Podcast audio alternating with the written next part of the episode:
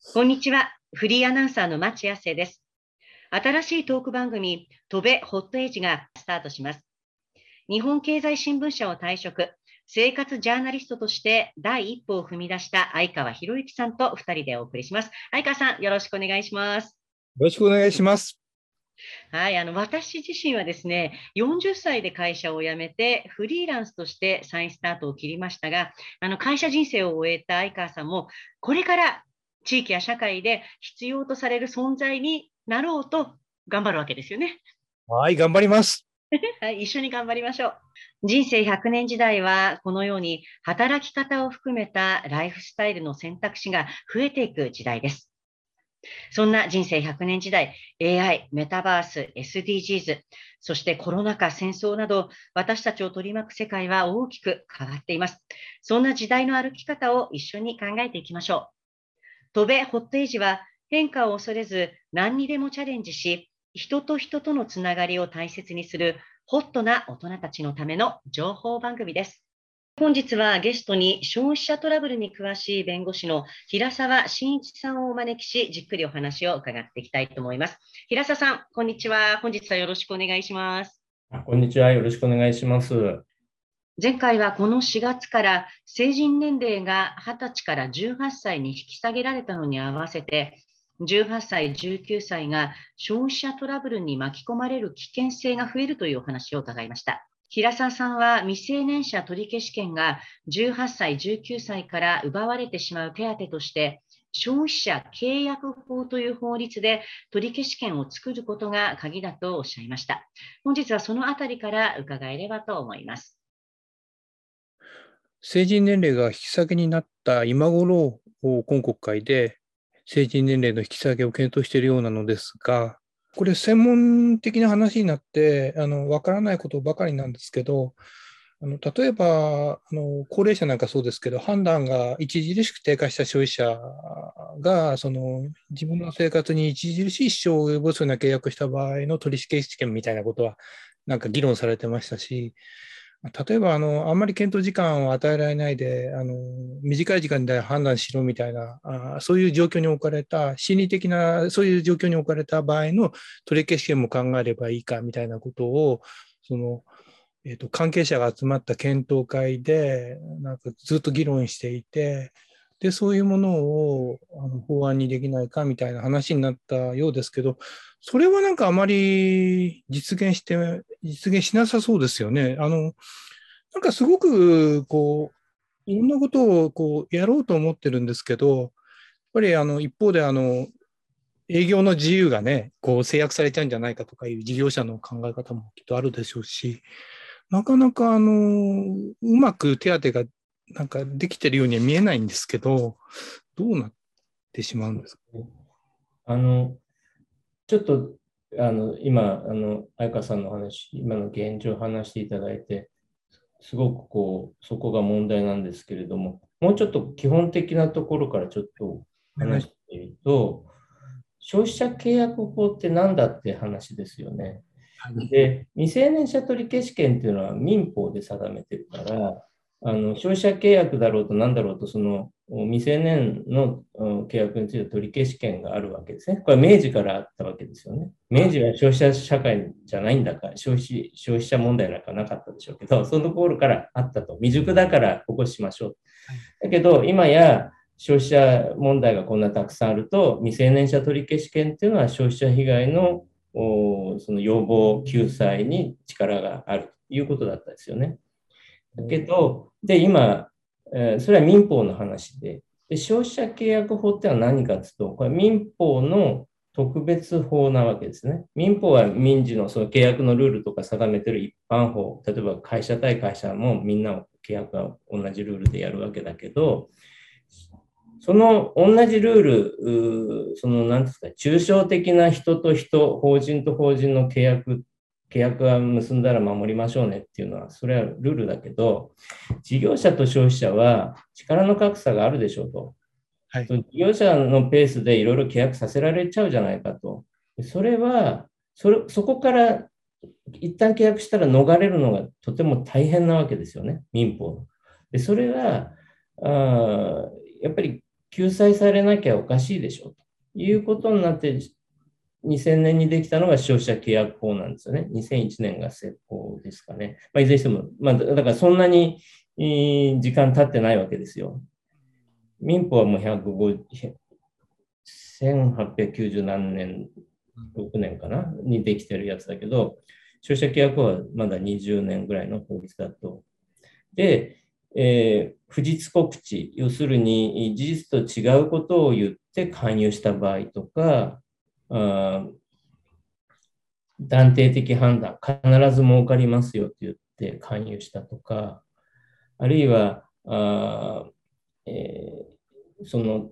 退去妨害、まあ、もう帰りたいって言ってるのに帰らせないで契約させるとか、そういう場合の取り消し権を作ってるわけです。作ったわけです。でそれは契約っていうのは、結んだら、えー、拘束力が出ちゃう。その、私が買います、売りますって言って約束したんだから、約束したら守んなきゃいけないわけですよね。それで社会が成り立ってるわけだからそうなんだけど、それはちゃんとした意思表示がしてるから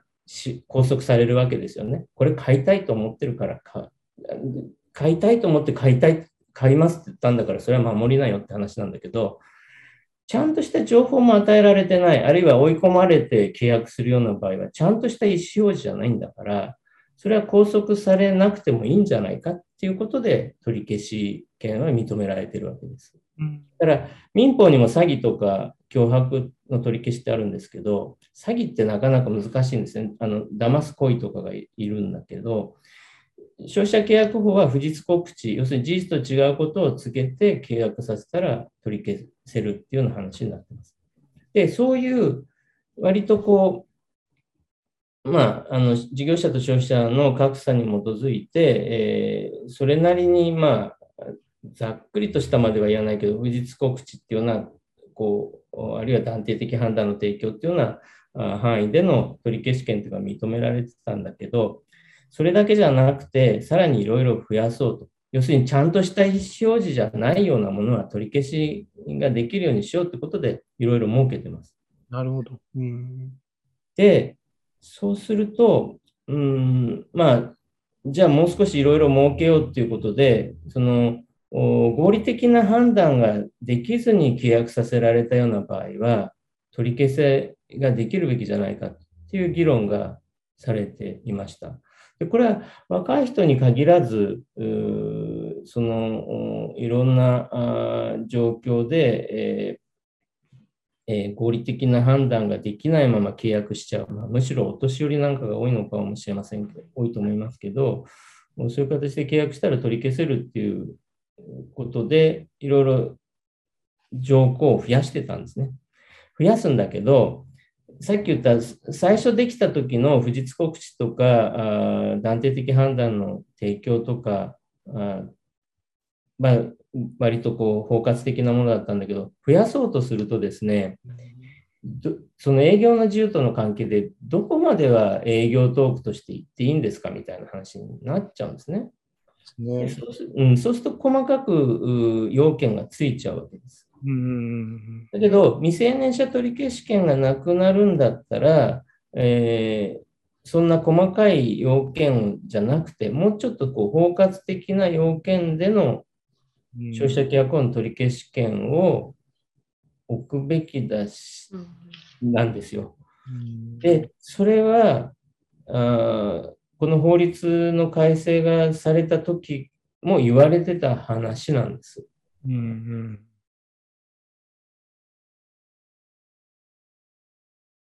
2016年と2018年にも改正されてますよね。あの、え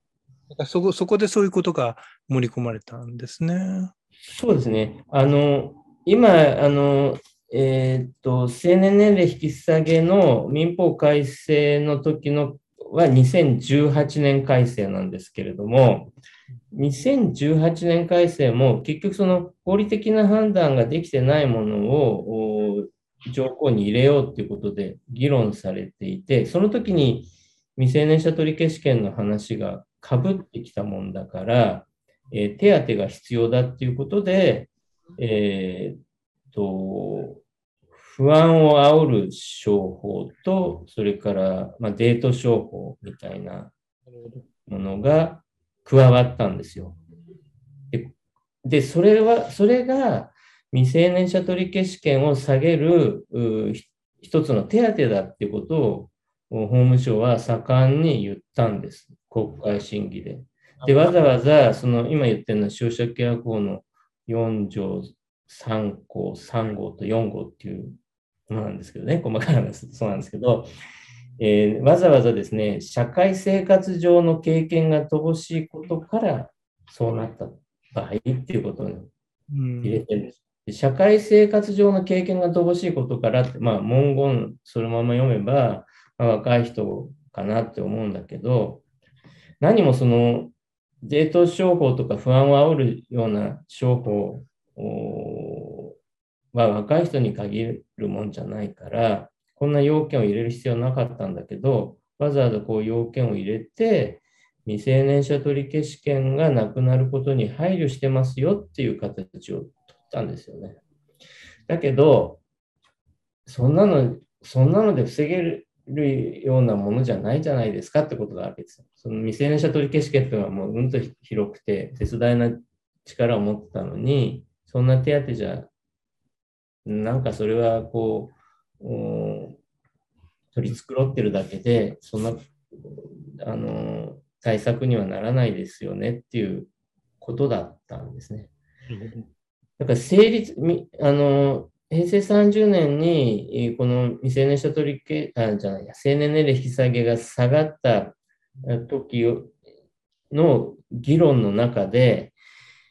やっぱりいろいろ議論やあの議論したけど、国会でも議論したし、この出社契約法の改正なんかもあったけど、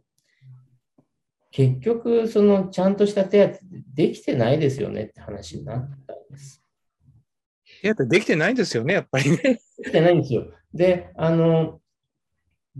この成年年齢引き下げの一番のその元は国民投票法の改正ってところから始まりましたけど、国民投票法の改正を受けた法制審議会が、えー、2009年にあってですね、平成21年にあって、そこで意見を出していて、その時に18歳に引き下げが相当だっていう結論なんですが、だけど、消費者被害がたくさん起きる可能性があるので、え、十分その手当てすることが前提だって言ってたわけです。条件をつけて18歳に下げてもいいよ、下げるのが適当ですよっていうことを言ってたんですね。だからそれを踏まえて、成年年齢引き下げを議論しなくちゃいけなかったし、そういう制度をしなきゃいけなかったのに、それができてないのに下げちゃったんですよ。うん、なるほど。うんで、下げちゃって、それが平成30年の6月、2018年の6月ですけど、施行を2022年の4月にして、その3年10ヶ月の間に消費者契約法はちゃんと改正しようっていうことにしたんです。なるほど。どういう改正をするかっていうのは、そうですね。付け込み型取消権っていうのを入れ入れろと。付け込む。要するに、えー、知識、経験、判断力不足、知識や経験判断力が不足してるなどで、消費者が合理的な判断ができない事情を不当に利用して、えー、まあ、事業者が消費者を勧誘する契約。まあ、かちょっとだから細かい要件を入れるんじゃなくて、えー、割とこう、ああ、包括的な感じします、包括的な形なんですよね。でそういう取消権、うん、があれば、あ被害を受けたときに若い人たちも、まあ若い人じゃなくてもそうなんでしょうけど、まああ、知識、経験、判断力不足につけ込まれて契約しちゃった、合理的な判断、うんができない事情を不当に利用して、事業者がつけ込んで契約させた。その場合に取り消せれば、被害が防げるっていうことですよね。で、それができでできてないんですよね。で、それが全くできてないんです。で、今言今言ったのが、どういうことかっていうと、あの、平成30年の国会の時に、い付帯決議っていうのが、参議院の法務委員会で付帯決議っていうのがなされたんですね。で、まあ、これはもう成立になっちゃうと。いろいろ議論して問題もある、結構明らかになったんだけれども、うんまあ、法律としては成立しちゃいますねと、うん、なるんだけど、このままだと、さっき言った2009年の法制審議会の意見をちゃんと、うん、実現できてないと。要するに18歳引き下げはいいけど、えーその施策をちゃんとしろというのが、あの、えっ、と、法制審議会の意見ですから、あそれができてないから、せめて施行までにやろうということで、えーその付帯決議がなされたわけですね。でそれは全会一致です。うん。党も野党も全会一致です。で、その中に今の付け込み型あ不当関与取消権を創設することっていうのが書かれていて、しかも成立後2年以内にやれって書いてあるんですよ。うん。3年10ヶ月も施行まであるのに、2年以内にややりなさいっていう付帯決議だったんです。はい。それで、じゃあどうやった、どういう法律にすればいいかっていうことで、え当然そのお検討会、消費者庁に置かれた検討会で検討していったわけですね。うん。で検討、消費者契約法の改正について検討して出された結果が、えー去年の9月に検討会の意見というもので出されました。でさっき、あの、相川さんがおっしゃったような、あの、形での取り消し権が提案されたわけです。で、うん、まあ、困惑類型の脱法防止っていうのと、その消費者の心理状態に着目した規定っていうことと、あと、消費者の判断力に着目した規定って言われてるんですけど、まあそういう形で提案されています。で、それが、さっき言った、あのー包括的な、まあ、いわあ包括的な形もあり得る、その付け込み型不当勧誘取消権に比べると、やっぱり範囲はそれ狭いんですよ。うん。で、それやっぱり事業者側からすれば、あんまりこう漠然とした取り消し規定を設けられちゃうと営業できなくなっちゃうっていう反論もあったとは思うんですけど、もっとその困惑類型とか、こう、その、何ですか、消費者の判断に、こう、不当に影響を与えるような類型、まあ、それは取り消しができるべきだよねっていうことで、検討会としては意見を出したんですね。この検討会は学者のお先生方がやってるところですけど、そこで議論してそういうことができた。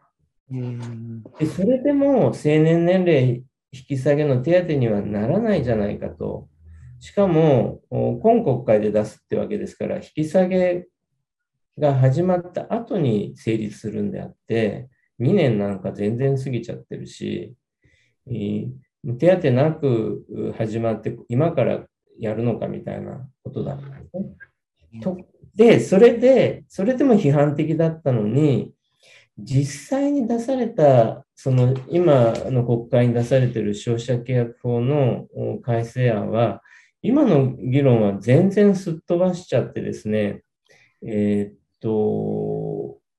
勧誘することを告げないで退去困難な場所に同行して勧誘する場合と、それから違白する言動を交えて、相談したいって言ってる相談の連絡を妨害した場合、こういうすごいピンポイントなものについての取り消し権しか盛られてないんです。あの、違白するっていうのはどういう字を書くんですか？違白って威力威力の意に迫るっていう字ですね。まあ、お脅かすみたいな。はい。違白、違白する言動。うん威迫いそうですね、威迫する言動を交えてっていう条文になってますね。いうなんかすごい限定された事項にうん、包括的ではなくて、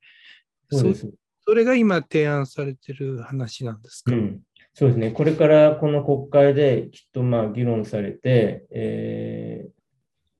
まあ、成立の方向になるんでしょうけど、こういう、そういうピンポイントなものを、まあ、その場面は取り消しってことはありかもしれませんけどね。あのそれ自体はそんなんで契約意思表示したって拘束されるべきじゃないから、取り消しが相当だろうという議論はあるかもしれません。あるかもしれないというか、えっと、本当はあるかもしれないって言ってもいけないかもしれなくて、えっと、こういう場面はそもそも、もともと認められている不退去の場面なんじゃないかとかですね、えーももうそそもそも取り消せる場面なんじゃないか、それがとの関係がおかしいんじゃないかとかいろいろ言われてるんですけど、まあ、それはちょっと置いとくとしても、いずれにしてももうすごくピンポイントな話しか出てこないんですよ。なるほどね。だから、未成年者取り消し権、成年年齢下げて、えー何か手当が必要だってことはずっと言われてるのに、結局何もされてないと思った方がいいわけです。なるほどね。何もされてなくて、単純に18に下がったんですよ。そういうふうに言った方が分かりやすいですね。うん。あの、しかもじゃあ、消費者教育はあーされてるかっていう話ですね。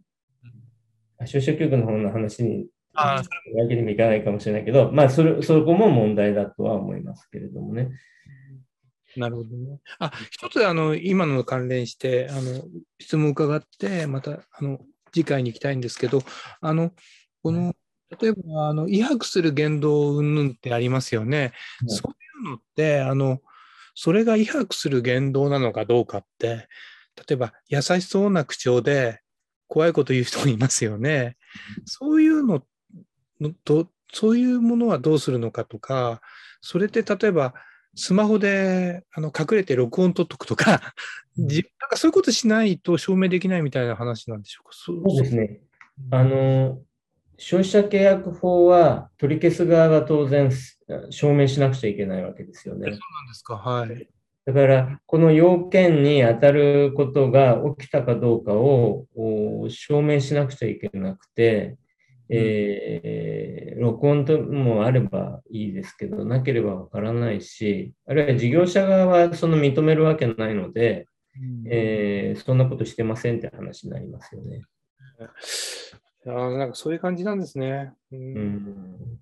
そんでもちょっとやっぱり疑問なのは、まあ、あの平沢さんとかはその意義は唱えてきたと思うんですけれども、その不作為を誰かが改めようっていうのはなかったんですか、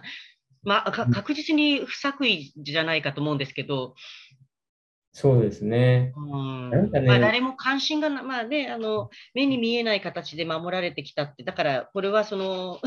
立法する、まあ、政治家の皆さんとかもね、あのまあ、目に見えないから、全く、まあ、気にしてなかったっていうことなんだなって、ちょっと、うーん、なんかまあね、成人年齢引き下げじゃなくてね、まあ、あの国民投票とかそっちが先だったから、結局、結果的に起きることを、なんだろうな、誰も想像力が、あの、巡らせてなかった 結果かなと思うんですけど、そうですね。だから、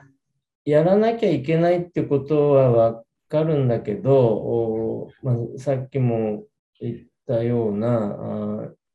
予防、予防としての絶大な効力があるから、まあ、見えないっていうところも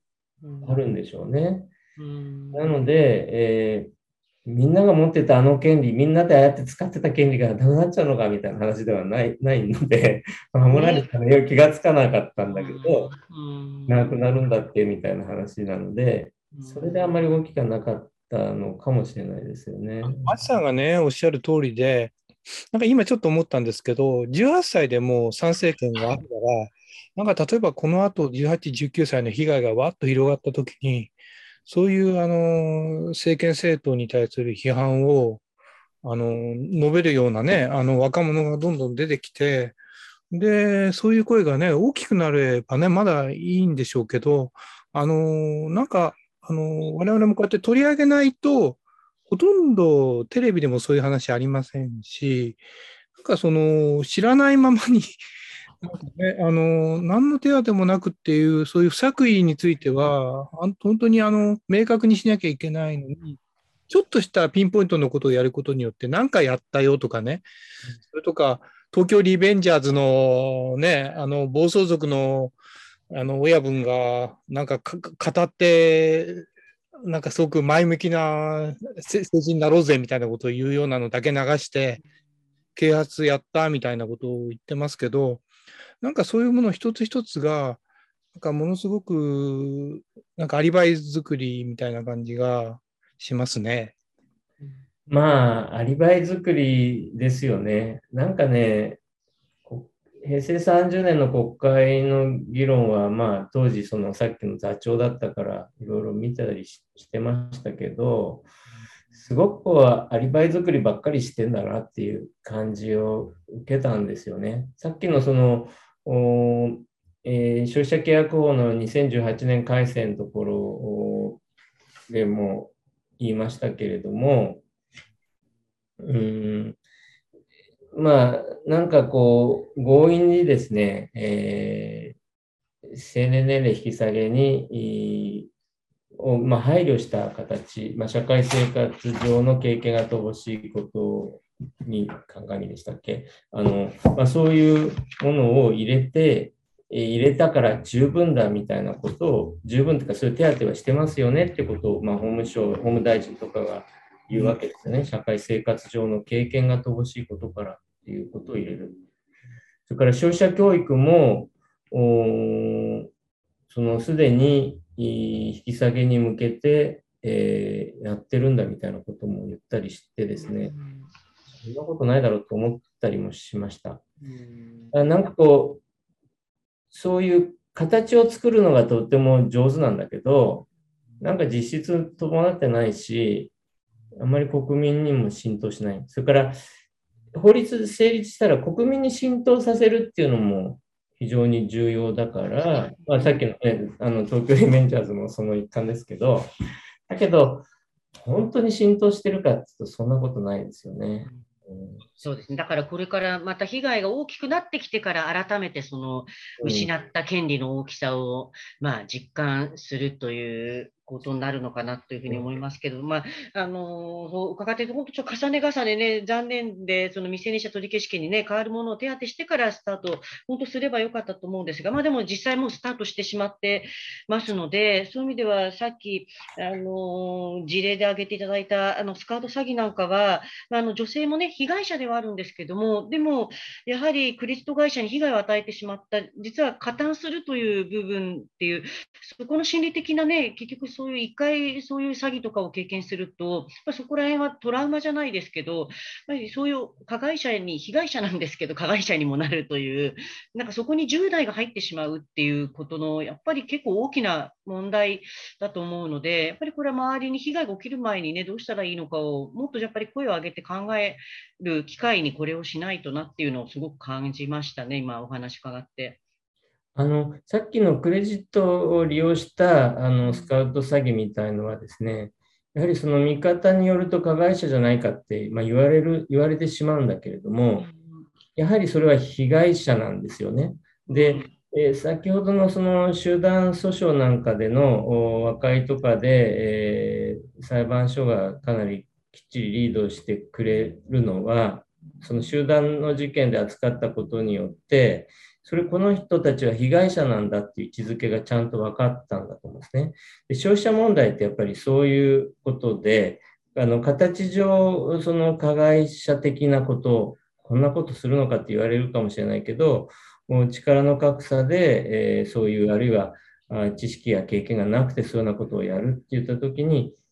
こっちが、どっちがより悪いかっていうことがちゃんと判断できるってことがもう重要だし、そこのあたりの感覚も重要だなっていうふうに思います。それと、加害者になってしまう例で一番まずいのはやっぱりマルチ情報なんですよね。マルチ情報は本当にその被害者が加害者になるから、あそこ